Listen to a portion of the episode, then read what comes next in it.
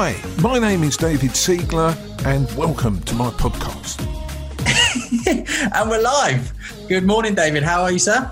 Good morning. How great to be here. Thank you, boys. I'm honoured.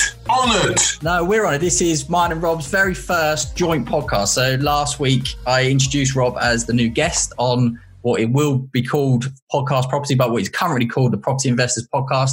And I said to Rob, let's who's going to be the perfect first guest for us? And we both completely agreed it was yourself. Wow. I, I we, were, we were drunk at the time when we agreed that. I was no idea I was so, you know, embedded into the subconscious of property people in the United Kingdom today. But I'm, you know, I, I'm You're like a deity, David. Yeah. so, yeah. David, I got, I got a quick question for you. Do you remember how we met? Or do you even remember meeting me? Shit. Yeah, so right, but there's a funny story behind it, and I'm and I'm glad you don't remember. Tom, do you know what? Um, I, I don't want to sound like a knob now, right? But you know, I've been um, involved in presenting and and uh, big events in property for five, six years now. Yeah. Who knows why? So they keep sending me emails and say, "Oh, David, would you come back and do this?" And come, oh, I never understand it, but anyway, they do. so, uh, so right. So this, see if we can we jog your memory. Well, people come up to me and say, "Oh, David, how are you?" And you know, we met. Yeah, yeah, we met. Yeah, you know, I saw you at an event in London, and yeah, yeah but, but this was particularly good. So I was on a train I was eating probably the world's hottest burrito from Victoria you're, Station. Tom, you're one of the burrito boys. I am. I remember. Yeah, you tell your version, and I'll tell mine. So, so, I do remember. Yeah, so, so I'm sitting there and I'm, I'm with my ex business partner, and we were eating these burritos coming back from a night out with Rob and a, and a few of the blokes. I was at the other end of the train. Other end of the train, and we're eating this hot burrito, and we're talking about something about property. And, da- and David pops his head up because he's literally sitting opposite us in the little booth, and he goes, can I just ask what you gents do? And we we started talking. Then we got this conversation going, but throughout the whole conversation, I couldn't say a word because my mouth was literally on fire. And every question, David, I was like, David, I can't answer. I can't answer. and then I came, I came waddling down with my with my extra large burrito wrap thing, whatever it was. well, I've got a slightly different recollection of this. Go on, um, then, you're, you're sorry. Well, I was um, at that time hosting a network meeting in London, the Mayfair Progressive Mayfair Property Meet. And, you know, it's a long day for me, guys. You know, I'm sitting there. So I waddle back to the train from Mayfair and I find that quiet bit. There's nobody sitting there and I'm leveraging my uh, senior citizens rail card. um, and I'm sitting there. Who'd you steal that off? Who'd you steal that off? You're not old enough for one of them. Yeah, oh, bless you. Um, so um, I'm sitting there. I think it's cool. You know, it's been a long day. Um, I'm going to have a bit of a nap. At which point, you know, the, the, the world is turned upside down, and this noise, and three or four or five of you were there. You turn out, and the smell was just staggering, right? Because you come from, from the, so, and they're all stuffing and spilling, spilling. It was a spillage, and the, I'm in the splash zone with all these bits of burritos flying around, right? And you start talking about, you know, property stuff probably, and you know, it's got my attention and, and stuff like that. And um, I did ask the question, you know, what do you guys do? And it came out, and and one of you, one of you, and I'm pleased, I can't remember who it was, said, um, "What do you do?" Because I had a stripy shirt on, right? Because of the network event, and I said, "Oh, well, you know, I was trying to do as modest modest. You tried to play it cool, weren't you, David? yeah, well, actually, you know, I'm a, I'm a bit of a thing in the in the industry. You know, um, um, I work at Progressive. I'm trying to Progressive. work with Rob Moore, and one of your colleagues went, "Ah, Rob Moore, money, money to book, money." I read, you read, but you read Rob Moore. And it sort of developed from there. Yeah. And um, what came from that evening was the relationship that I built with Rob Holmes, Rob, on, on this uh, podcast episode, which has been um, mutually beneficial. Um, you know, we've, we've helped each other a lot. Robbie's Robbie's he's like the Gandalf of all things um, property finance, isn't he? So um, yeah. Oh, well, I'm, I'm, glad. I'm glad that, I've tweaked the memory. That, then that makes you Frodo, Tom. It I, I tell you what, uh, between the two of us, Uh, right. So what, what we do is we love to start the show by asking you to introduce yourself. Really, I think it's always a really nice way of starting everything, getting your impression of where you've come from, where you are, what you've been up to. Um, but you can dial back all the way from sort of childhood and explain sort of your education, what got you into property. But but it's your sort of time to just really give the listeners your your history and your life Okay, okay. So David Siegler, the early years. Here we are. I'll take you up to 1964, and then we'll move on. Um, so um, I um, I went to university, got a law degree from uh, Leicester University in the 70s. Young hearts run free. I was there, and um, then I went into the family business, which was retail business. So we had shops, and I did that for a lot of years. But along the way, Tom and Rob, uh, we were given the opportunity to pick up some of the freeholds, not all the freeholds. We got up to 20 units at our peak, 20 retail units. Um, and I didn't understand why I needed to get these properties. I understood uh, a little bit. I understood that it would transform the balance sheet over five, six years if you had a freehold property and the banks liked it because for security and stuff like that. So we picked up some of those freeholds and then we, jumping forward, I was still, you know, I was still retailing. It all, you know, buying and selling and staff and all that malarkey. So I was all in. And then in 1992, there was a bit of financial unpleasantness. We were before your time, boys, I think, but Chancellor Lamont, um, we were forcibly expelled from the ERM, which was the forerunner of one of the forerunners of the euro, and we came out of that, and there was a bit of um, upset in uh, the economy, and we we had to stop trading. But I kept the properties because they were it was the business was set up like that. So we kept the properties, still have the properties today, and from that time on, I kind of focused more on property. Um, and for instance, this is how naive I was. We bought a building, retail building with offices above in 1977, right? It wasn't until 1997 mm-hmm. that we converted the offices into three. Wow. flats. Yeah. Well, I You- didn't care, Rob. You were doing you were doing the shops with top strategy before anyone even knew what it was. I didn't know what it Before was. you even knew what it was. I didn't know what it was. Like we had a car park, we had a massive car park at the back of one of the units, and some of it.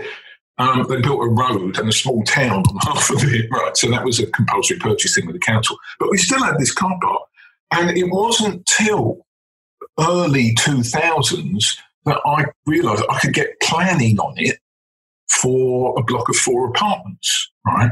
So uh, I did that. We, it cost us about seven grand with all the fees at the time. And we sold off the plot of land with planning.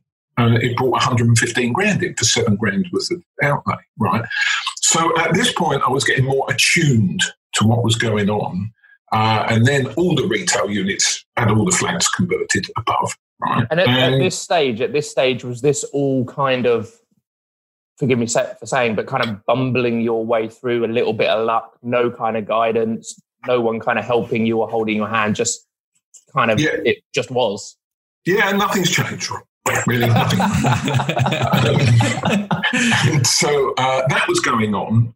Uh, but in my work with my wife, my wife had um, yeah, a pretty good job, fortunately. because the 90s were a bit of a um, black and white time for me. Um, I got into, I've always been in sales. I'm a salesman. Uh, I've been selling some in, in some arena or another, retail one to one. Uh, and in the 1990s, I went out and sold during my black period there. I went and sold life insurance, guys. I sold pensions, right? Um, I I was think, I think a lot of people that were around in those days that are salesmen now, that was the real grounding, wasn't it? Because my dad, my dad's colleagues, they were all insurance salesmen. It was the it- that was how you sold in those days, wasn't it? Absolutely, and and it, it was a tough school, and I didn't realise at the time. Uh, but you know, cold call Wednesday, you know, Smile and dial. absolutely, yeah, standard smile and Who would You know. hang up on you, David? I sit and talk to you for days, mate. Do you know what? People are generally very nice. I mean, I, I, I don't think anyone. I went through some of the stuff that, that some of my colleagues went through. And we used to go through, uh, we used to have those little stands in Texas Home Care of blessed memory, right? um, and they come through the till, and, we, and we'd like we'd, we'd, we'd sell them a free prize draw ticket to get their name and address and phone number, and if, yeah, is it all right if I ring you during the week, and all that malarkey, right? So I did all that stuff, and then the birth of the buy-to-let mortgage was 1996. It didn't exist. It didn't exist. Young people were surprised to hear. it Didn't exist before '96. You used to have to get a commercial loan before that. And my wife and I decided to put together a buy-to-let portfolio. Right, she was working, she was employed. I had the time, right, because all this other stuff was just fluff and nonsense, really. Um, and that, so we started to put together a buy-to-let portfolio. Um, 2004, 5, 6, 7 were good times. No, me. can I ask what was it that really twigged you to go down the buy to let route? Because in, in those days, in the early days of buy to let, it still property wasn't re- wasn't anywhere near what it is today. It's not sort of yeah. it wasn't seen as an investment. So there must have been something in you that thought this is mm. going to go somewhere because it because it was after that that it really started to take, wasn't it? Well, I'll tell you exactly what it was, Tom. Um, I'll give him a shout out because he won't listen to this. he might do. We've got loads of listeners. he will do. I'll send it to him. okay, so I've got my uh, background from the retail world, right? So I, I, know property is a thing, right? I've got that. And in fact, all my experience at that point was on a commercial. So my background's commercial, you know, leases, options to buy, all this malarkey. But I didn't formalize it. I just learned how to do it. All right. Mm. But in, during that black period in the mid 90s, there was a gentleman called Barry Hill who was in the fabric game, right? He, he was a, a ladies' clothing manufacturer. Could, all that stuff, all that stuff got hammered by the Far East when the world moved on at that point. But he used to do that. And what he did, if he saved up a few bob, he would go out and he'd buy little bed sits in, it's what we called them in those days, what they call now studio apartments. Bed sits in, I remember you telling me this story over a coffee. You'll yeah. like this, Tom. You'll like this. it's true. So Barry went out and he started buying these little studios in Brighton. And when he started buying them, they were like 15 grand. and he's buying these shit, smelly, horrible things. He's oh, come and have a look, Dave. Come and have a look. He's, from Glasgow, but I'll, I'll spare you the accent. Um, so come and have a look. I went and had a look. I thought, really? You know, and he, was, he bought like 15 grand. Then they went up to 20 grand. And I laughed. 20 grand, really? You know, and then there were 25. And then he started buying ex-council houses in Brighton up in Moulsecoomb. Yep. Thirty thousand pound he paid for a semi-detached house. Oh, I roared and roared. okay, yeah. so let, let, let, me stop you there. You roared and roared. Why? What was what what was the average house price back then? Well, it, that's the point. He was paying thirty grand for a thirty grand house. I mean, there was okay, nothing cool. clever, nothing clever, right? But of course, what I didn't know was during that period, you know, pretty much from then, but certainly accelerated in the early 2000s, those bed sits are now 130 grand, right? Uh, the house, entry level house in, in Brighton today is 300 grand, 280, 300 grand. Does it, does uh, it he's now got. Feel- a, a, sorry, Rob, Rob. Does it make you feel a little bit sick when you when you think about that? Because I know I would feel sick if I could have bought bed sits for 15, 20 grand and houses for 30. Yes. And they'd be worth 10 times that now. Y- yes. Yes. I mean, yes. well, sorry, yes. yes. And we'd be, you know, on a Friday, he'd come into the office, right? He'd come into the office and we'd be sitting there because Friday's orders day. So I'd be sitting by the fax machine. I know you young people don't remember fax machine, but we were sitting by the fax machine for the orders, right, for the fabric and the, the stuff that we could go out and we could sell in the shop. Friday, we'd be sitting there like that. And Barry would come in and he'd say, Boy, boys, you've got to come and have a look at this. I've just bought another house for £17,000. Right. You, you've got, no, not now, Barry, not now. We're waiting, for, we're waiting for the orders, right? And um, of course, he was right and he's now he's now got a flat in Monte Carlo, and driving, driving these big fuck off cars, and you know, you know, and, and, he doesn't wear it well. You know, if you're listening, Barry, you've changed. You've changed. I preferred you when you were poor and miserable, right? Um, but it was it was actually uh, down to Barry Hill where the, the penny finally clunked. Yeah, to the bottom of the so, so box. what what did Barry ever say to you? What made him start buying property? Did he know property was a good investment, or was it he was just making enough money to be like, I've got to do something with it, and he just got lucky and put it into into property? Well, I think what you have to re- realise is Barry knows everything, right? So yeah. um, it was people that he was. We would now call it networking, right? Yeah. It was people he was having coffee with once, twice a week, having a curry Yeah. with once a month. Um, and in fairness to him, um, he fell on his feet there, or he was very wise and chose his company well, because those four, five, six people today are probably the go-to people in and around Brighton. If there's something that an estate agent wants certainty and they want it moved now, right, then the little uh, the, the little black book. Not even yeah, that, the, the first page of the little black book, shall we say?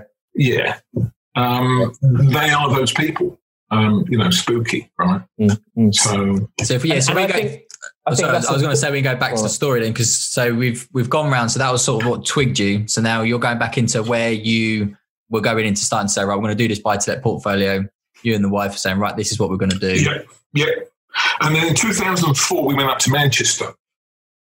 Why? Because property in Brighton was so expensive, Tom. It's- well, property's always expensive, right? I could, you know, how long is it going to take me to save a deposit to buy in Brighton? If I go to Manchester, I can get four deposits out the same money. I can get four tenants, spread my risk, right? Because if you've got one property and one tenant plays the game, yeah. it's a disaster. If it's well, you've got three paying, it's just inconvenient, uh, you know. And then capital growth, we'll get capital growth, you know. So my plan, our plan, we did, we came up, we had a plan to do. Um, what we were going to do, we were going to buy 20, because property doubles every 10 years. We know that, don't we? I think it's an Mhm, mhm. EU directive to that effect. And um, our plan was to Oh, we're in buy- trouble now, then, aren't we? If we're leaving, Oh yeah, it's all over. Um, oh, the plan was to buy twenty properties on buy-to-let mortgages because in those days, 2004, 5, 6, you know, if you could mist up a mirror, right, you you got a mortgage, right? I mean, it was you did it on the phone, right? Um, so we were going to get 20. They double in value. We'd sell 10, and then we'd finish up with 10 for nothing, right? And my um, uh, what I needed at that point to make my life go round, I worked it all out, was for why 10? Because I needed four grand a month, right, to live my life. And um, I 10 at £400 a month. That was the rent where we were looking in the Northwest, right? Um, so I needed 10 without a mortgage on. And um, rough figures, I know, but that's what I did. And um, what I didn't account for was what happened the, in, in 2008 and property prices, certainly in the northwest, took a hammering. They went down. Um, capital growth, where we bought, not all of the northwest, but most of it, right? um, just about recovered by 2017, and now um, where are we now, guys? What's going to happen now? Right. So are we on the way down again? So we've had no capital growth. So my business partner, I want to make this very clear, my business partner and myself, between us, bought 51 little terrace houses between us and bits and pieces. Right. over how long? It's about four years, wasn't it? Wow, Oh, that's some pretty going. good going. That is good going. Well, you, you know, we built this uh, network of agents. It all came from agents. Um, but agents were very different then. You know, we, we worked. There was one guy, bless him, he was telling, selling uh, 10 houses a week through his agency. And he had a M3 big, you know, wheels that big, right? yeah, yeah. uh, the equivalent of whatever it is today. And of course, going around little terrace streets in Oldham, which is where he was based, with speed bumps and, and high curbs. So you, you would park it in the middle of the road. It just. It wasn't parked; it was abandoned. Right? and we go and do a view, and we'd hear him outside. Oh, no, it'd be all right. We'd be, where is he? Because he didn't want to scrape the wheels and all that malarkey. So, um, you know, happy days. These were golden times, right? 2008, it all went wrong. Um, so the bottom line is, gentlemen, and I am sometimes criticised for this, but I believe it to be true. If I bought just five properties in Brighton, as opposed to being involved with the 51, I'd be in a better position today uh, financially than I would. I certainly wouldn't be sitting there talking to you two. on a You'd be on a beach somewhere. Um, and then, uh, so tw 2008, I'm nearly there, guys. Another couple of sentences. Is this, am I going on too No, long? no, no, I'm really all right? enjoying it. No, no, no, this is fantastic. It's exactly what we want. So, tw 2008, I didn't know anything, Tom, about joint venturing, about you know what creative strategies. I just knew about going to a bank, getting a mortgage, buying a house. Then you wait. 2008, the banks wouldn't lend anymore. Credit crunch. They sort of drew back for property. Didn't want property anymore. So I couldn't operate anymore because that was all I knew. Going to a bank, and so I retired. And I was at home four and a half years it's the most miserable four and a half years of my life. I um, watched a lot of daytime television. Um, I thought I'd play golf every day. You can't because your knees hurt and your back hurts and your front hurts and everything hurts, right? And the, the summer's all right.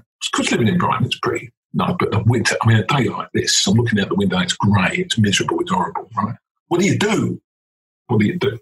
So um, in 2014, I, I'd been listening to this stuff and I, and I went to a network meeting and I bought a set of CDs for 1999. I got two free tickets to an event, right? And I went. You got you got hooked into a sales funnel, didn't you, David?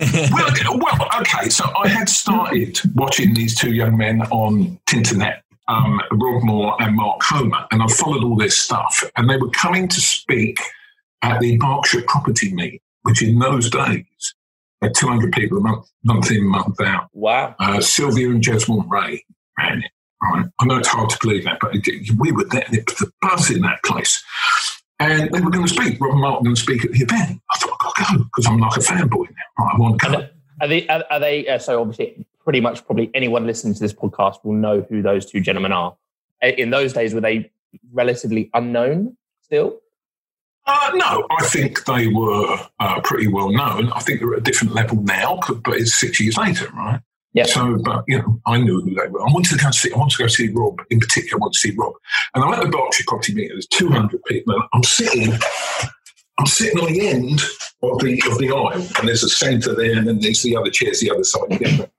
And Rob, Rob comes on, and he's he's walking up the aisle, and he's coming towards me. Right?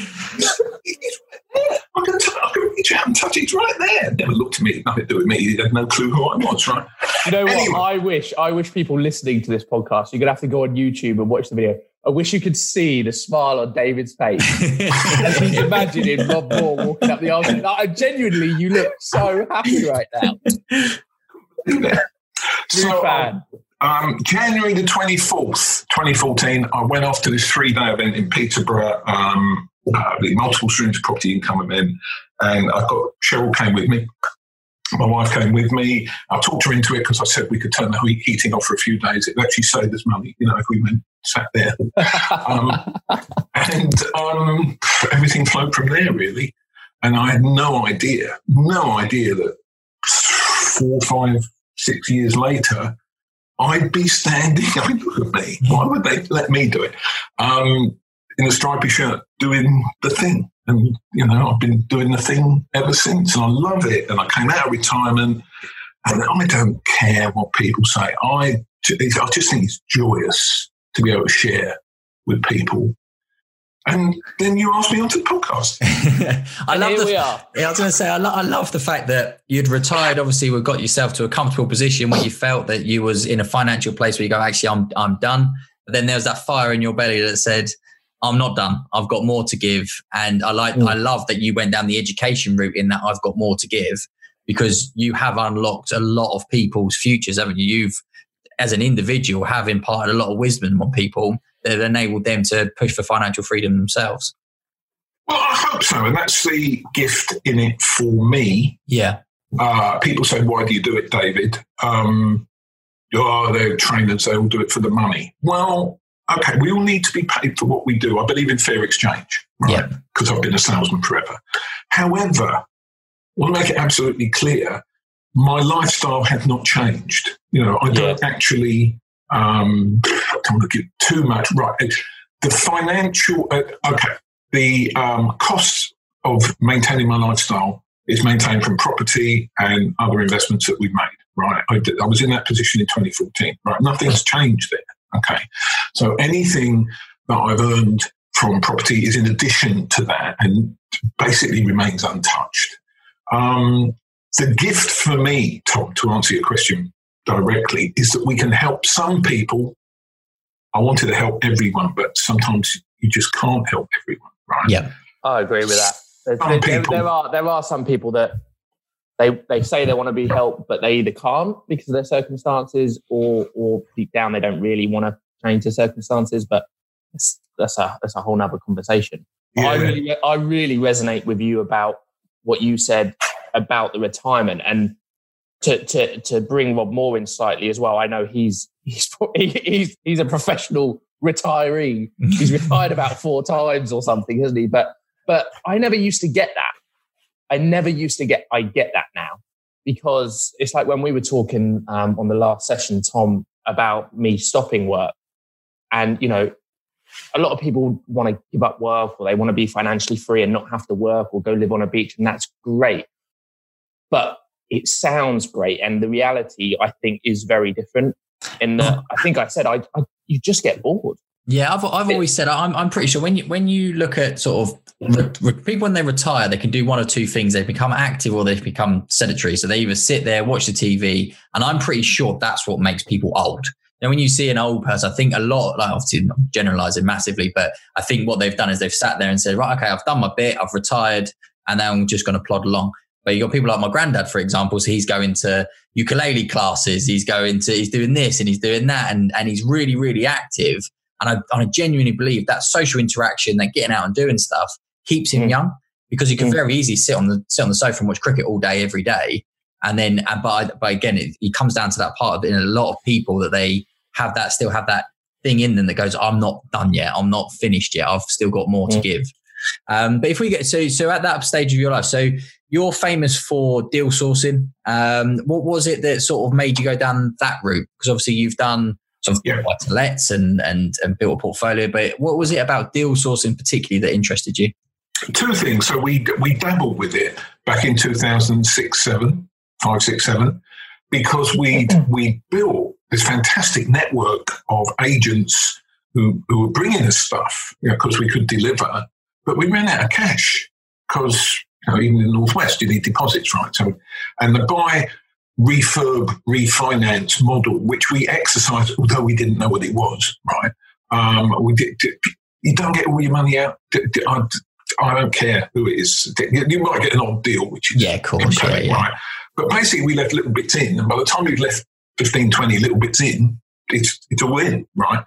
So um, we didn't want to say to the agents, "Well, thanks very much, guys, but we won't buy, be able to buy anything now for two years because that's not going to end well, is it?" So yeah, we just started coming. So there's 200 mile gap between Manchester and Brighton, where we live, and we just started talking about what we we're doing, and we had all sorts of people come in, and, and people have to, people listeners have to understand the culture of the time. So the culture of the time was invest, invest, invest, property, property, property, right? So we had dentists, we had taxi drivers, we had um, all sorts of people in our lives coming to us so, uh, those, uh, those little terrace properties you're doing in Manchester, have you got any old ones that nobody like? Oh, they're all Victorian properties, they're all old, right? What do you do? you know? um, 40, 50, 60 grand. You know, the first property I bought, I think, began with a three, 39 something. Um, going into 2008, I had a house, two bed terrace in Lee Village, um, in uh, just outside Oldham. A very first one at under offer at 101. It was under offer at six figures, right? So I've gone from 39 to 101 in four years. That gives you an idea. And thankfully, everything stopped. And it's uh, one of the very few, I was going to say the only one, but one of the very few deals I've pulled out of. But they went and sold it at 94 at that point. Um, so that's how it started. And then, so 2014, I was sitting in the multiple streams room, and Rob Moore on the Saturday afternoon is talking about deal packaging, right? How to earn big amounts of money for a tiny little investment. Okay. And that's what I needed. I needed cash in my life. I had houses. I had, you know, I had commercial stuff at home. But I, I actually didn't have enough cash in my life. So that's why, Tom, I got involved in it. And I started it for me. At that point, there was no prospect of me training other people, showing them how I did it. I did it for me, right? Uh, and so we built up from there. And then um, I got involved in the training and I started sharing it with other people. Um, can, you know, we steal a bit of that education now? So, yeah. so, so let's pretend that I'm a listener that has absolutely no idea what deal sourcing is, never heard of the term before. Introduce me to it. Okay, so deal sourcing. If you want to get into property, if you're thinking you haven't got the cash or you're not brave enough, but you like, you know, you know that over time, we get the British people know in here somewhere that property right, transforms your lives. Okay, if you want to get into it, I believe that deal packaging is the best way to get started on your property journey. Because here's what I see. Initially, it's about the cash right? Because what you're doing is you're finding an investor, do it this way round team, find an investor who wants to buy a house, buy taxi driver, stroke dentist, whoever.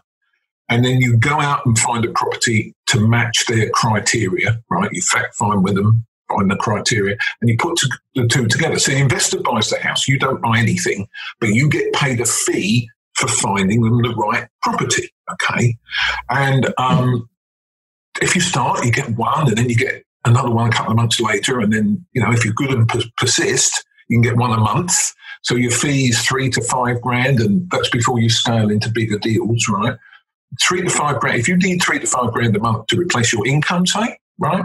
Deal packaging, deal sourcing is the fastest way in the property world to do it.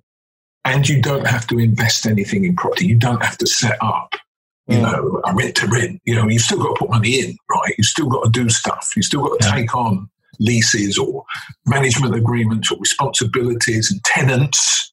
Don't get me started on tenants, boys. yeah. um, deal packaging, you don't get any of that. Well, if and you take what? if you take buy to let, for instance, you know, if you've got to put 10, 15, 20, 25, 40,000 in, if we talk south southeast now, 40,000 in as a 25% deposit, after your uh, mortgage and uh, management fees and all that, you might only make you know two hundred quid profit on a uh, on a on a one bed flat. So how many of those do you need? You know, fifteen or twenty of those to get to the the the three four grand when you could just sell one deal, right? Well, absolutely. But the, the, the corollary, the add-ons are, are what hook me in because you learn by watching your investors you learn about the finance, you learn about what is good lettable condition, you learn what you need to run your portfolio, and you're getting paid, by the way, for, yeah. for learning all this.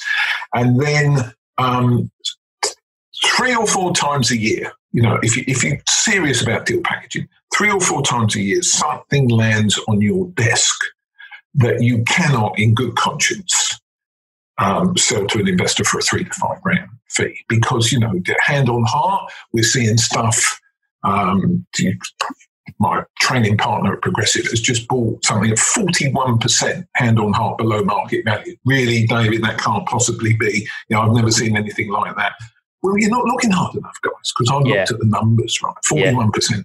And um, so three or four times a year, you, you're not gonna you're not gonna want to sell that on. So you talk to somebody like Rob who can help you with the finance, who can put the thing together. Because now you've got a bit of knowledge and background because of your deal packaging business in, and and suddenly what I see over two years ish is moving from being a deal packager, and you, you still package deals. You can do that from day one, right? But over two years, putting together a really really smart portfolio. And I've seen people get to five, six grand a month from the portfolio and they're in a position in their mid early 30s to retire. Yeah. Whatever your definition of financial freedom is, all their bills are paid before they get out of bed in the morning, right? From yeah. property. And it starts with deal packaging. I mean, ultimately, with that, you've got you've got two choices on that deal packaging. You've got the uh, the idiot's choice, as I'm going to call it. It's the first one, and and then the investor's choice. And the idiot's choice is to deal package, make five grand a month ish, and live your lifestyle. But as soon as you stop doing that, the money's Money to stop. stops, yeah. If you were really smart about it, you're going to take that five or six grand, live off of 1200, 1500, and once a year, or depends on, well, well, once a year if you're down south, but maybe more if you're kind of Midlands or up north, you're going to take that money you've earned and use that as deposits. We talked. We talked about side hustles last week, didn't we? Um, Yeah. We sort of said Yeah. that there for a lot of people that want to get into property, it's that little bit on the side that just brings in that extra income over over and above what you're getting by your day to day. That can then get you into where you want to be. And for, as far as side hustles go, this is probably one of the most profitable. And like you said, little to no investment in yourself, just time and energy and and, and your own education. But you Mm. can earn some good money and get things really rocking and rolling. Just don't buy it. Just don't buy a Rolex every time you sell. Yeah, and I've seen, I've, you know, we've all seen that as well, haven't we? It's it's about your investor database. If you've got people who want to buy and are in a position to buy, and they get it right, um, you've got an endless stream of business. So it's not about the property; it's about the people, your investors, and then you can go and find what you need. And um, you know, the market ebbs and flows. So uh, I've heard this year a lot that oh, David, people are paying over the asking, and you know, estate agents aren't interested, and blah blah blah, and all that sort of stuff during COVID, right? And yeah, that's been a temporary situation. But very interestingly, I think it was in August, one of our estate agents that we, because I'm still packaging deals today, right? Um, said to it, look, I haven't got anything for you at the moment, David, but I'm going to need you at Christmas, right? Let's keep talking. I need you at Christmas. And sure enough, the signs are there. I don't know what you two have seen, but the, the signs are there that, you know, we're, we're heading over the hill, you know, on the roller coaster, we're going to head down pretty quick. That's my genuine belief. Um, and I see it. I see it now. So um, we are picking up in our deal packaging business uh, properties that we didn't get back in January, February, pre-COVID. Um, that you know we were outbid on quarter of a million pound properties. We're now picking them up 25, 30 grand below market price at ten percent Mm. below the offer price, below what we offered in January, February, and vendors very keen to do it because what's happening is, and Rob, you all know this, um, vendors agreed to buy at X, so market price plus, right, during the summer. And Yeah. Six weeks later, the lenders are saying, well, we're not so Yeah, sure it's, about this. it's, it's been valued as well, and it hasn't come in at market price plus four hundred percent. Surprisingly, Yes. uh, and so they realise that they've got to either put more of a deposit in or, or or lower the rate. And actually, funny you mentioned that on this on this podcast today. This morning, I had an email personally. So I was looking at a um, uh, three bed house where I invest. Uh, in fact, it's in a road where I've already got two and turned them into to HMOs. In fact, you've been to see see them, David. And um, so there's a three bed house there, and I put an offer in maybe three or four months ago at an offer that worked. The numbers were solid. Okay, um, I didn't get it. It was overpriced anyway, so my offer was around the 240 mark. I think it was on at something like 285. It, it was overpriced, but it, it's a beautiful house, and it's actually not the standard I would go for. It's not a mess. It doesn't need a lot of work, but it does lend itself very well and fairly easily to be converted to a six bed HMO. So that's why I was interested in it. But it went to someone else who, again, you know, paid more. Uh, they were a cash buyer, etc., etc. This is the email I got this morning. Lo and behold, all of a sudden they're not a cash buyer. They've got like cash has disappeared pretty quickly. Yeah, they've now got to sell something to buy. And I said, "Oh, it's that trick, is it? The old, oh, I'm a cash buyer. I'm- I'm a, I'm a chain free to hook you in, and actually they're not." And I said that sort of stuff really annoys me when because that's that's wasted that seller's time now. Yeah. You know. So, but but the thing is, is I've had to go back to them honestly and say, "Well, look, you know, I may or may not be in a position to offer you the same thing I did three or four months ago. A, the market's changed. B, I'm I'm currently buying two other things right now. Like, do you know what I mean? So I don't want to mess those people around, but I, I, get it. I see I see that it's happening, and I think there are going to be some opportunities coming where when the the frenzy calms down, should we say? So, so if we so we go back to so so now I'm fully aware of what deal sourcing is and deal packaging. Um, what will be my first steps? So let's say that I'm sitting, I'm listening, and go, actually, do you know what? I think that's a great idea. That's something I want to do. Where where where am I looking? What what how do I start this journey? Okay, so a couple of things: the formal thing and the informal thing. Right. Um, I'll start with the informal thing. Right. I believe deal packaging works wherever you are. Right. So I made an error in charging North in 2004 because I thought it was an easier pound, but actually um, I was wrong.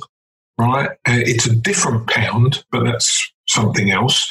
So wherever you are based, whoever's listening to this, um, I've got listeners. I've got listeners on my podcast in Ho Chi Minh City. I, don't know if it works in Ho Chi Minh City. Good morning, Ho Chi Minh City, or, or is it evening? Anyway, uh, wherever you're based, it works. So it works in Brighton, but they're different sort of deals. It works in London. Fantastic deal. I mean, do people really think today, today, property deals like this day we're recording it, property deals are not being done in, in London today. Of course they are, right? Fantastic. If you want to be really wealthy, obscenely wealthy, go and work in London, right?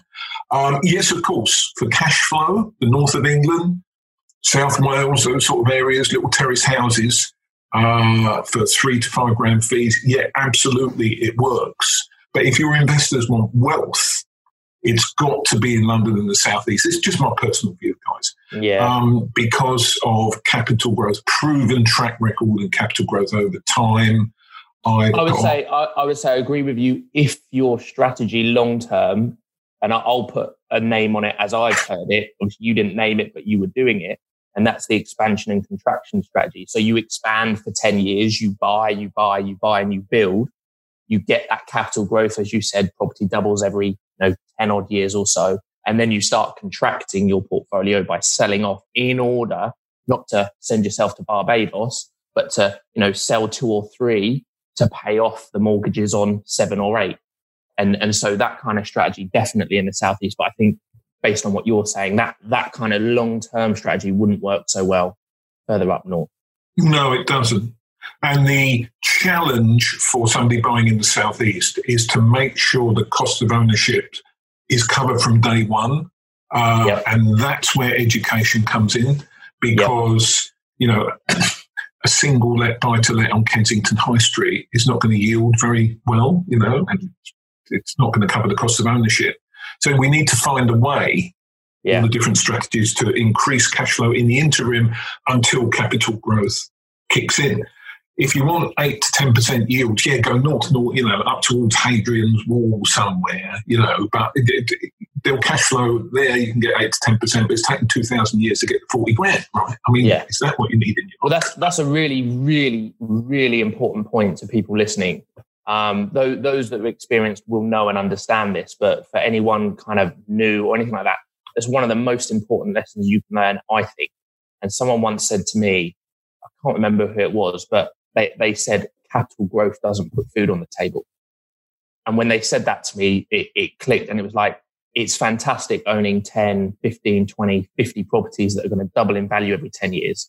But if they're costing you 50 quid a month each to hold them, you're, you're not going to eat very well for those 10, 15, 20 years. And it so, doesn't actually need to be that way. You so, need, you need cash flow to live month to month combined with capital growth for, for the actual wealth building.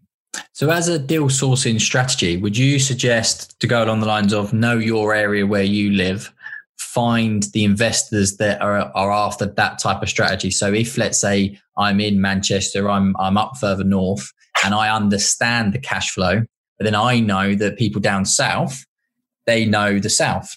So as, as a deal sourcer, would I then try my best to network in the south? Say, look, I'm based up north. I know all everything about these properties. I know the areas I've lived here am I trying to find investors down south that are looking for that cash flow? And then vice versa, if I'm from the south and I know that I've I, there people up north are strong on cash flow, but maybe not getting the capital growth, do I then want to go up north and say I'm going to network up north try and meet people that have got these big cash flow rich portfolios that might want to sort of offset and try and work a way of getting some sort of capital growth into the mix as well? Exactly that, Tom. And and you know, this is a, that's a sort of microcosm of my deal packaging career. Because when I was selling in Manchester, and we we did over between us, we did over 200 units uh, over those three four years in in Manchester. Um, almost without fail, the investment money came from the south of England, right? Because talking in today's terms, let's talk today's money, right? You've got many, many, many people in the south of England who have got maybe 50, 60 grand that is not material to their daily life. It's it's there. They want to do something with it.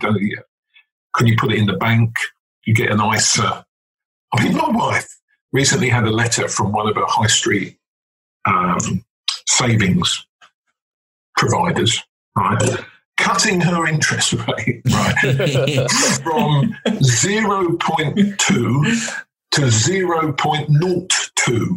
Yeah, I think I know the bank because I got the same letter and I know some, some ISA from like 10, 15 years ago that I've got about 2p in it and I got the same letter. yeah, and then she's worried about having more than 85 grand in a bank account because it's a lot of people. I know they might not be in your network of people who are listening to this, but Mm. There's a lot of people with more than 85 grand. I mean, I sit in uh, on mastermind sessions as a delegate, not as a trainer, as a delegate.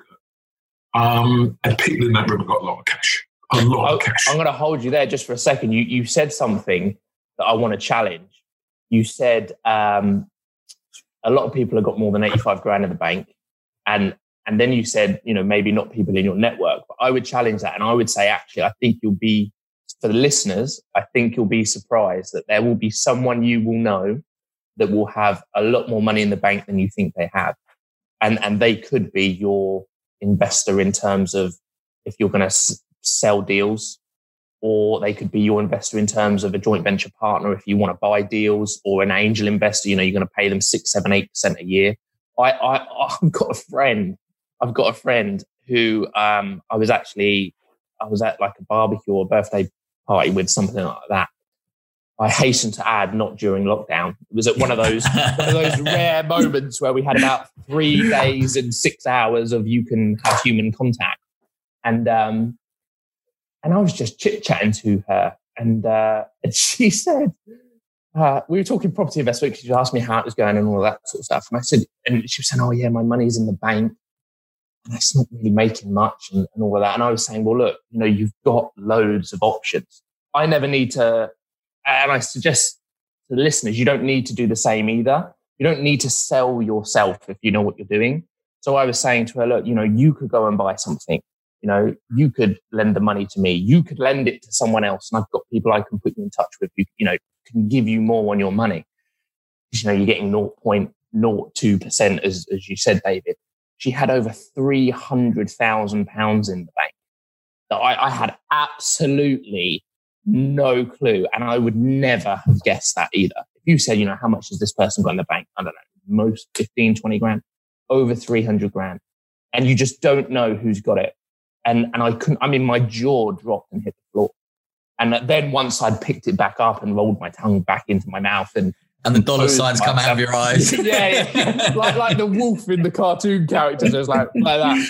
I, I, I literally said to her, "Oh my god, you are the stupidest smart person I know," because she is extreme. She's probably the smartest person I know. Um, but you can get really stupid smart people. I said, "Look, just go and buy a house, any house. Go on to Rightmove, go into an estate agent, I don't care what the house looks like. I don't care what state it's in. I said, go and put 300,000 in one or two houses or three houses and leave them to rot for 10 years if you want. She didn't want to do it. She doesn't want the stress of mortgages or investing or holding assets. I said, I don't care. Go and buy and just, just leave it there. Let it rot. You will still do better than leaving 300 grand in the bank for the next 10 years. And she, she just couldn't make that connection. She just couldn't make the connection. And. I, and I, and I was, and it's none of my business. It's not my money actually, but she's a friend. And obviously, you know, you want people to do well, especially your friends, or you want people when you have knowledge that, you know, going back to helping other people, David, what you're saying, you want to be able to help people make at least slightly smarter decisions than, than the ones they're trying to do. But oh God, I was exasperated. I was really gutted. Like nothing to do with myself or having her as an investor or a joint venture partner, but for her, knowing that I know she's one of those people that thinks she's playing it super safe and will leave that money in the bank for the next 10 years. And actually, in 10 years, it will be worth less than what it is today.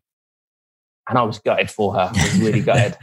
so, so, so again, so right, so we've we've we've chosen. So we know what deal sourcing is. We've chosen sort of our area and and what sort of route we're going to go down. So, what what would be my next step? Um, well, I'm going to talk about compliance, Tom. I'm not going to deep dive into it here. Uh, we are regulated as deal packages, deal sources, um, and so there is a, a, set amount of criteria that we have to uh, go through. We've got to do registrations. We've got to have systems and processes in place. Okay, and compliance is very important. I want to, you know, no matter how you're going to edit what I say, Tom, here on it, I want everyone to hear loud and clear that Dave says you have to be compliant. Right, you do. Okay, but you also have to know what you're doing. Yeah. bring, me a, bring,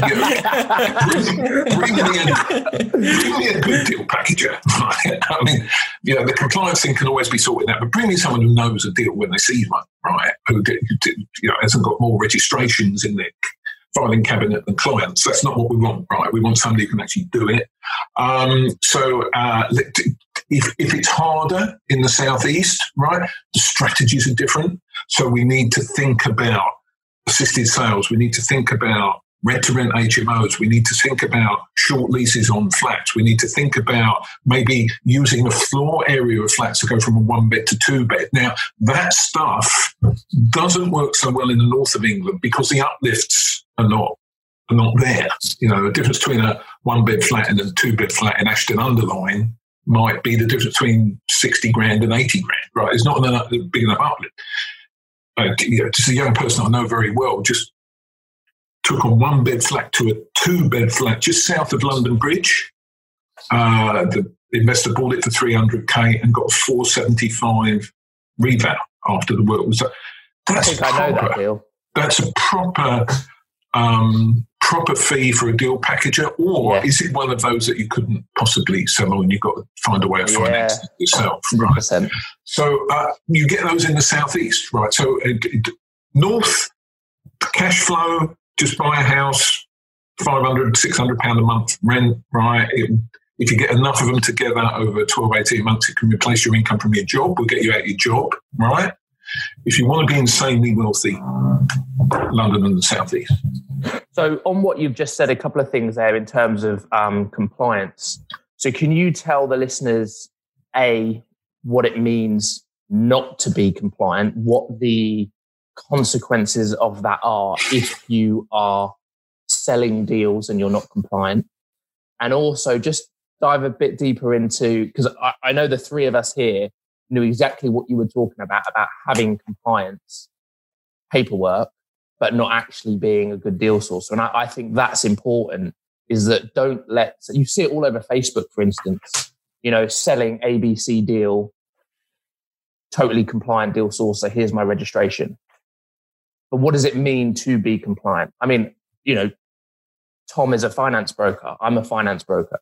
We've both got our CeMAP qualification doesn't mean we're any fucking good. It means we it, I'm one of the world's best. I don't know the point I've even got a dip for. I'm level four. the, the, point is, it means we can pass an exam. Yeah, no, that is true. That is true. And and is it the same? Is it the same in deal sourcing? How do you get compliant? No, it's a, it's a lower hurdle, right? Because actually, although we have to be compliant, right, there's no law in the UK at this moment says we have to be competent right? That's a, it's a concept that hasn't been considered by the authorities up to this point, although it may be in the pipeline coming down the road. Um, so being compliant means, well, it, there are four basic registrations, right? You, you, you have to have uh, professional indemnity insurance, two to 300, 250, 300 quid. Make sure you get the right one. It's got to be a deal packaging, deal sourcing, PI insurance. If you've got your PR insurance, you can then register with a redress scheme. So it's uh, the PRS or the property ombudsman. They both work, right? I'm a TPO guy because that's who I registered with, uh, but they both work. But they will ask you for your PI insurance number before you can register. Um, I'm going to throw in the data protection thing. You can register online with the ICO direct debit, £35 a year. Why wouldn't you do that? Uh, because we are looking after people's data. You know, we're, we're looking after their data birth, how much money they've got, stuff like that. So we've got to look after it properly. And then the one where people seem to falter is registering with HMRC for anti money laundering supervision. And to do that, you have to have your PI insurance because they're going to ask for the insurance policy number and your redress scheme number because they're going to ask for your redress scheme number.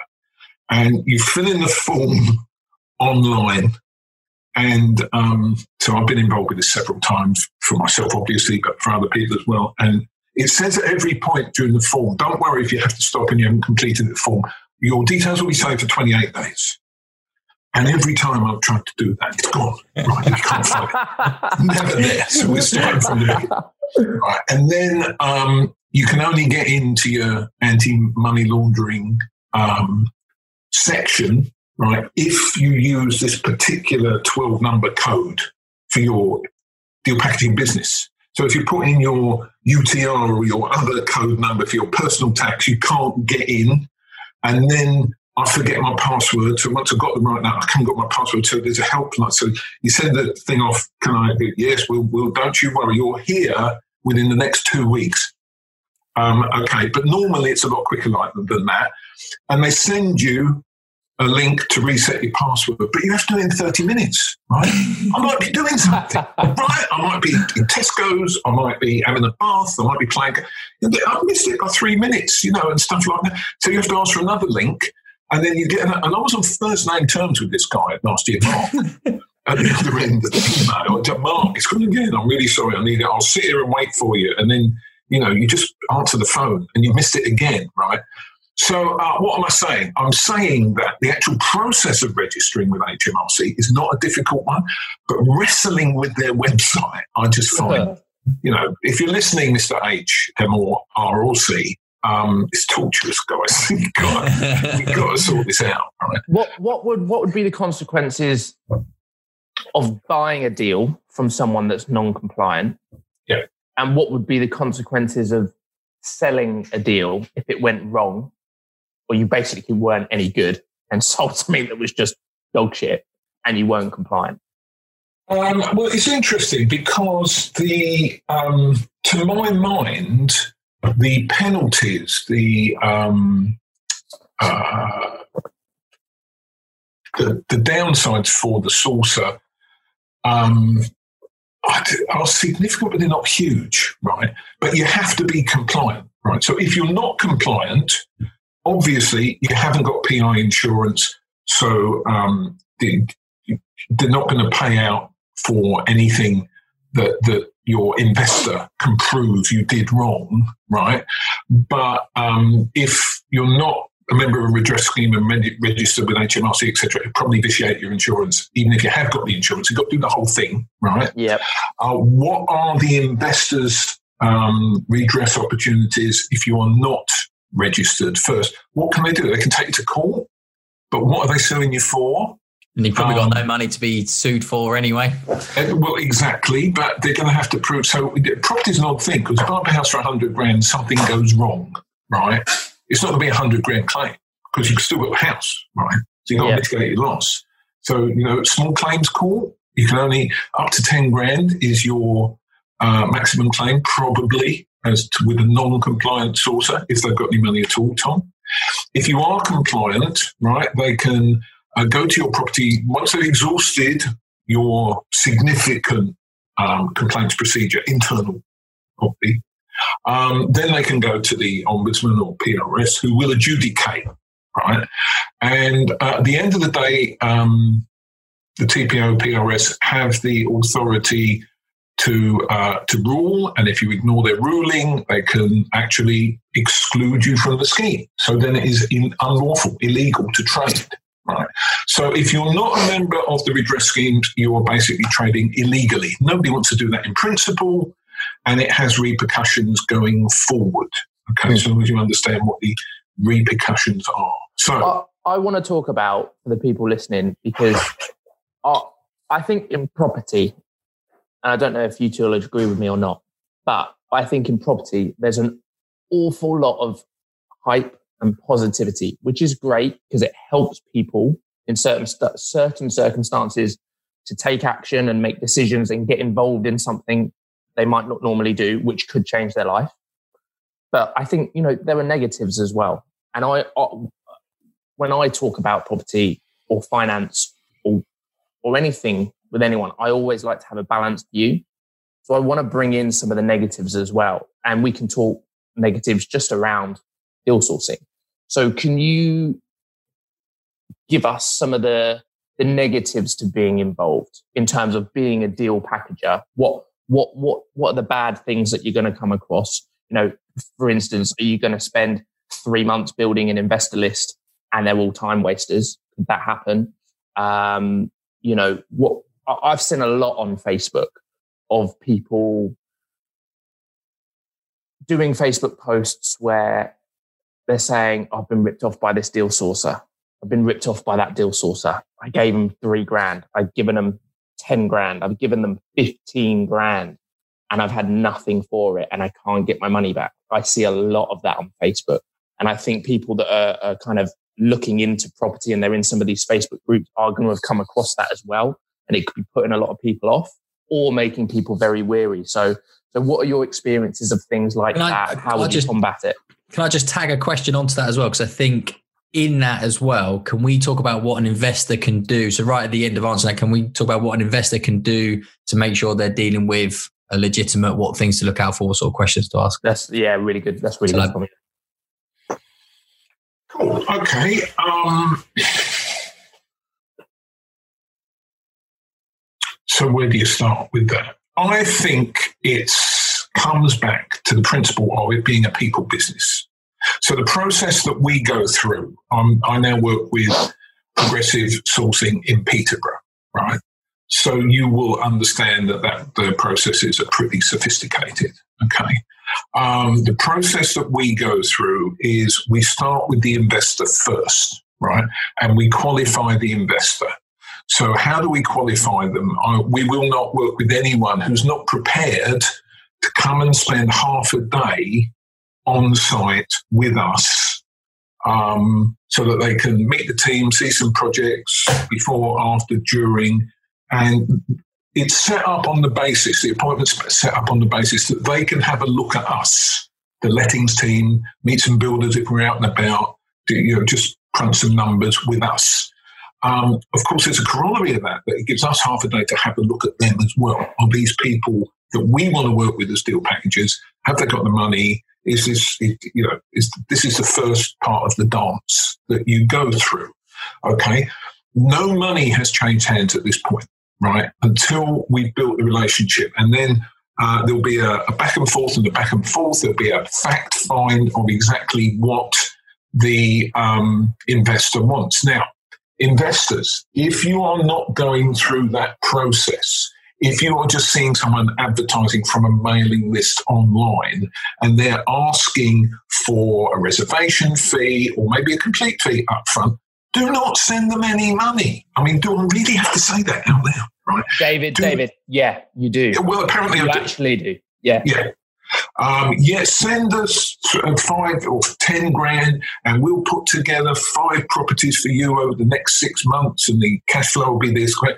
No, they won't. It doesn't work like that. That's not how property rolls. You don't know, right, what you're going to find when you go looking, and and that's not how we roll. Now, we will take a reservation fee, right? We will take, um, we've got, again, progressive sourcing, you will understand that our terms and conditions go into several volumes, right?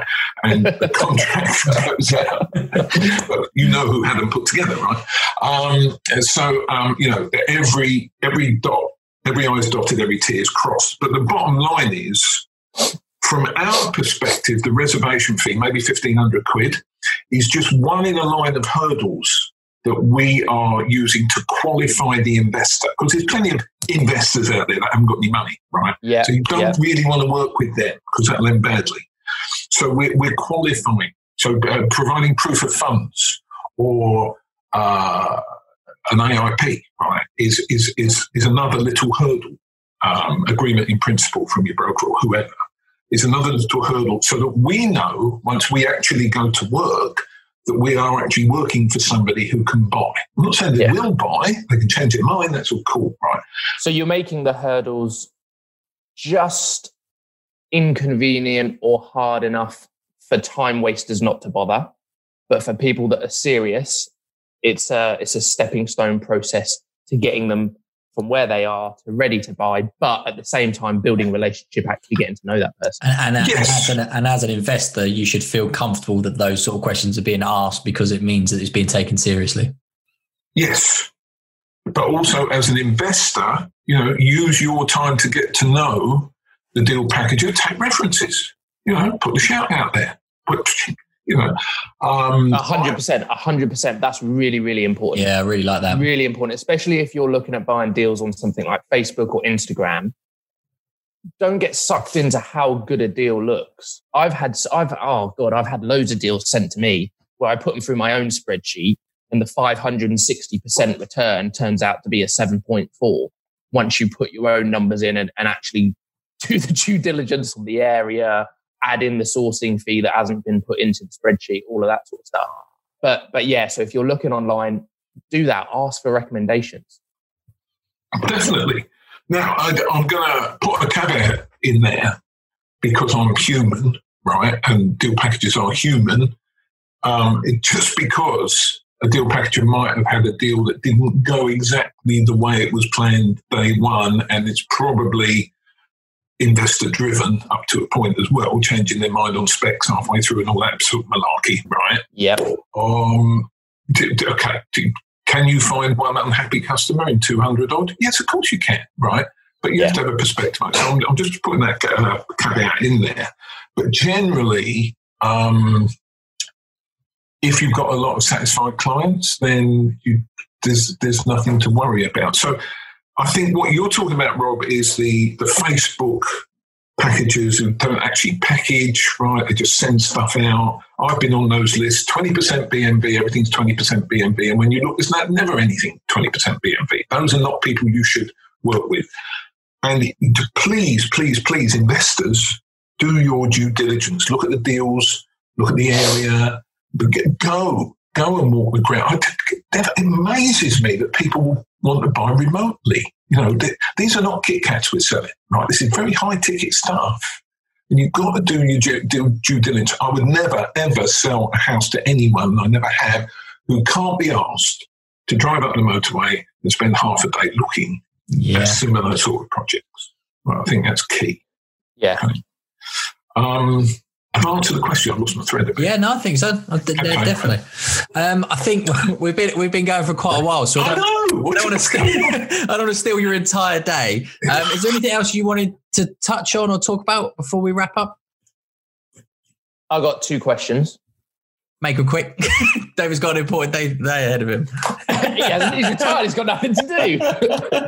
Right, okay, so my questions are: I want to know what is the best deal you've ever done, and what is the worst deal you've ever done. Flipping heck. Strong questions, Rob.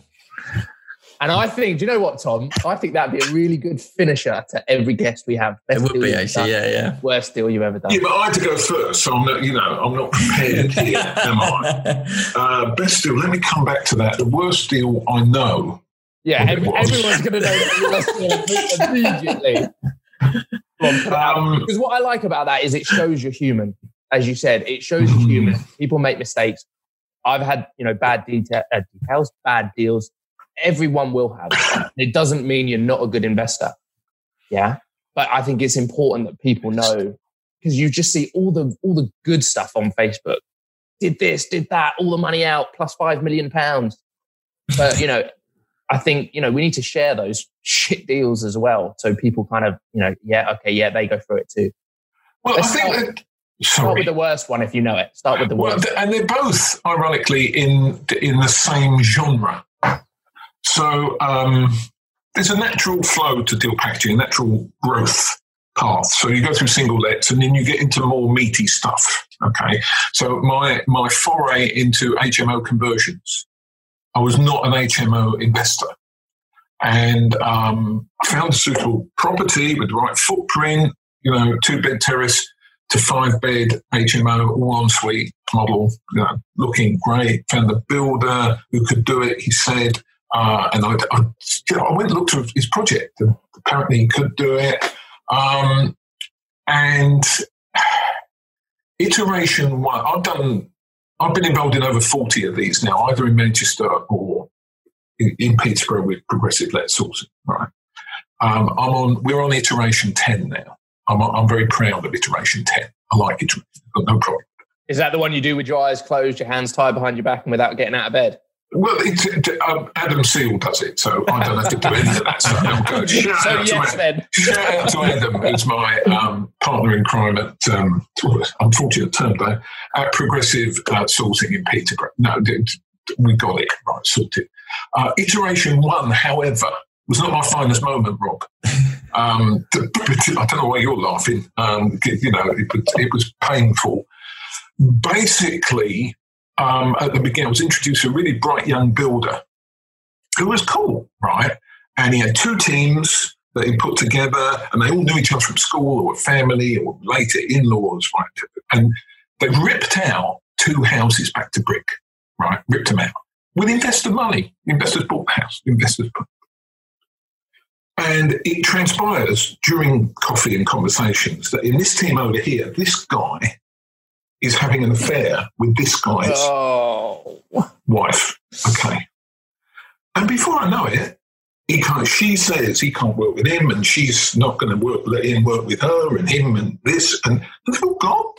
Everyone's gone. And you've got an empty site. I've got two Victorian houses propped up on Acrows. No, I didn't laugh. And, um, you know, the builder, the, the young man himself, uh, was, you know, he was he turned up, but he wasn't dressed for work, and he had his little dog with him. It's a nice little dog, but it, it's not going to help much, right? And we had to put that together. So that Oh, that was that was hard learning. All right, that was that was tough, right? And um, the learning from it, if I may share, um, because you know, I went to talk to my mentors um, about what do I do? How do I fix it? Yeah, was it was it a panicked phone call? Help me, help me, help me, help me. Well, you know, interestingly, um, it wasn't. There was some delay because I've got massive respect for my mentors and they've helped me and stuff like that. And what I did, I couldn't bring myself to tell them what happened because I'd look such a knob, right? And I didn't want them to think I that get I was, yeah, that incompetent. Although I'm not sure, but I never got any of the sex or any of that. Wasn't even Um, a silver lining. No, no, no. So, um, how do you fix that? Right, work. Do not work with small builders who say they can do stuff. Right, work with what you think might be a bigger builder than at first sight you think you need for these, because they've got the systems, they've got the processes, uh, they've got their internal project management, they understand the VAT issues. Right, so for, for what we were doing, those sort of projects, you guys will know, but our listeners may not, that the correct uh, VAT rate, um, VAT regulations 708, clauses 7 and 8 and 13, 14, written on my heart, right, um, is 5%, not 20%. Okay, Yeah. 5%. Now, Not a lot of people know that. no. Well, I had to learn it, didn't I? The problem with small businesses, some of them actually think the VAT scheme itself is voluntary, right? And you can't, you know, they're not even involved at that level, right? So, and also their wives do their books. So 20% is the rate they use, right? And they're much more frightened of that man than they are of me. So we're going to charge 20%, right? And, Yeah. and you can't have those, kind- you, you, they just won't engage, right? Um, so use a bigger builder than you think is appropriate. Why would a bigger builder take on those sort of projects? Because this is my personal experience. We worked with a bigger builder who was doing big conversions, warehouse conversions into flats in Manchester city centre, but he couldn't use all his teams all the time. There were always gaps and spots. So he would put on our projects, um, and they weren't there Monday to Friday, nine till six, but they would blitz for three, four days and disappear, and then blitz for three, four days and disappear, right? They, first time I ever saw a house spray painted, and the finish was extraordinary. They did, Yeah, it, in a yeah, weekend. it's amazing. Yeah. they did it in a weekend. Well, I'm Yeah. used to having, you know, a little bloke with a roller for 17 weeks painting a, painting a house in, in right? So uh, that's the solution. Just thought I'd share. So the worst project was just getting let down like that. Uh, Did it cost you a lot financially? um, uh, we had to contribute, yeah, because I felt I had to. Yeah. Um, but in to, fair, to be fair, the, the investors also took on some of the burden. Like they got it. Yeah. I mean, if I could have put that thing together, well, if I could have built it myself, I'd have built it myself to fix it. yeah, yeah. But you know, these look never done a day's work. Baby soft. So let, Yeah. let's go positive. So what was the what's the what's the best one? What's the one that sticks in your mind as One that opened my eyes to the power of property, right? So it's going back a bit, was that paper transaction for seven grand that I did to produce 115k, right?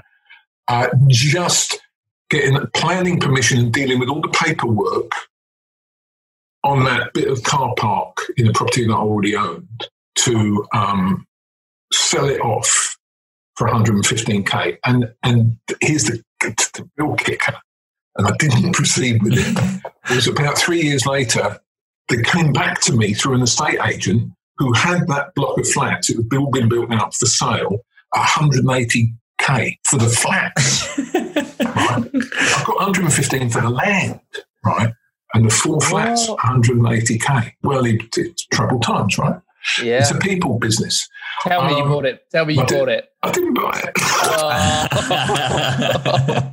Cool. No, I think we'll, we'll wrap up there. Then, so how do people get in touch with you, David? What's the what's what's the best way of getting in touch with you? Anyone's interested in ill sourcing or Yeah, so uh, Facebook Messenger, message me there. Um, if we're not friends, send me a friend's request. We're not friends, you go into that weird file that I never look at. that no one can Yeah, people are, oh, I messaged David six months ago, he never answered. Well, you're in there somewhere, sorry.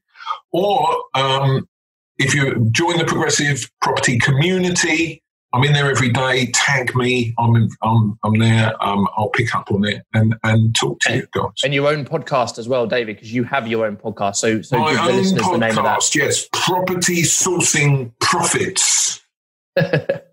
What are you like? you, you've been a guest as well, haven't you, Rob? I have, yeah. I was very privileged. I was invited. Yeah. We went for coffee, didn't we, David? People still talk about that episode. Did they? Yeah. Oh, that's cool. That's Yeah, there was cool. some good Who stuff on was that. that dickhead What- that you had on your show? Why? I've got no idea because we were just waffling over coffee, weren't we? we? We went down a coffee shop. We went down a coffee shop and David brought out this 60 year old little handheld voice recorder thing like you see in the movies. He's going to go reach for it now. He plugged it on the desk. He it on the desk. It looked like it had come out of the, the, the Ark of the Covenant or something. It was so old. I said, What's that? And he went, Oh, that's my little dictaphone. Okay, it's- it's- I went with it. it's all you, so when I started podcasting, I bought all the gear. I've got it all upstairs. It was all Um, handwritten when you started it, wasn't it, several David? hundred handwritten podcasts, right? Um, several hundred pounds worth of stuff I bought, and all you need, right, is a Zoom H1n, eighty quid from Amazon, and the you know a, a little mini card to go in it. Yeah. And um, there was nothing wrong with the way that episode came out. Right? It sat on the table between us. Oh, I've done loads of stuff like that. Loads of stuff.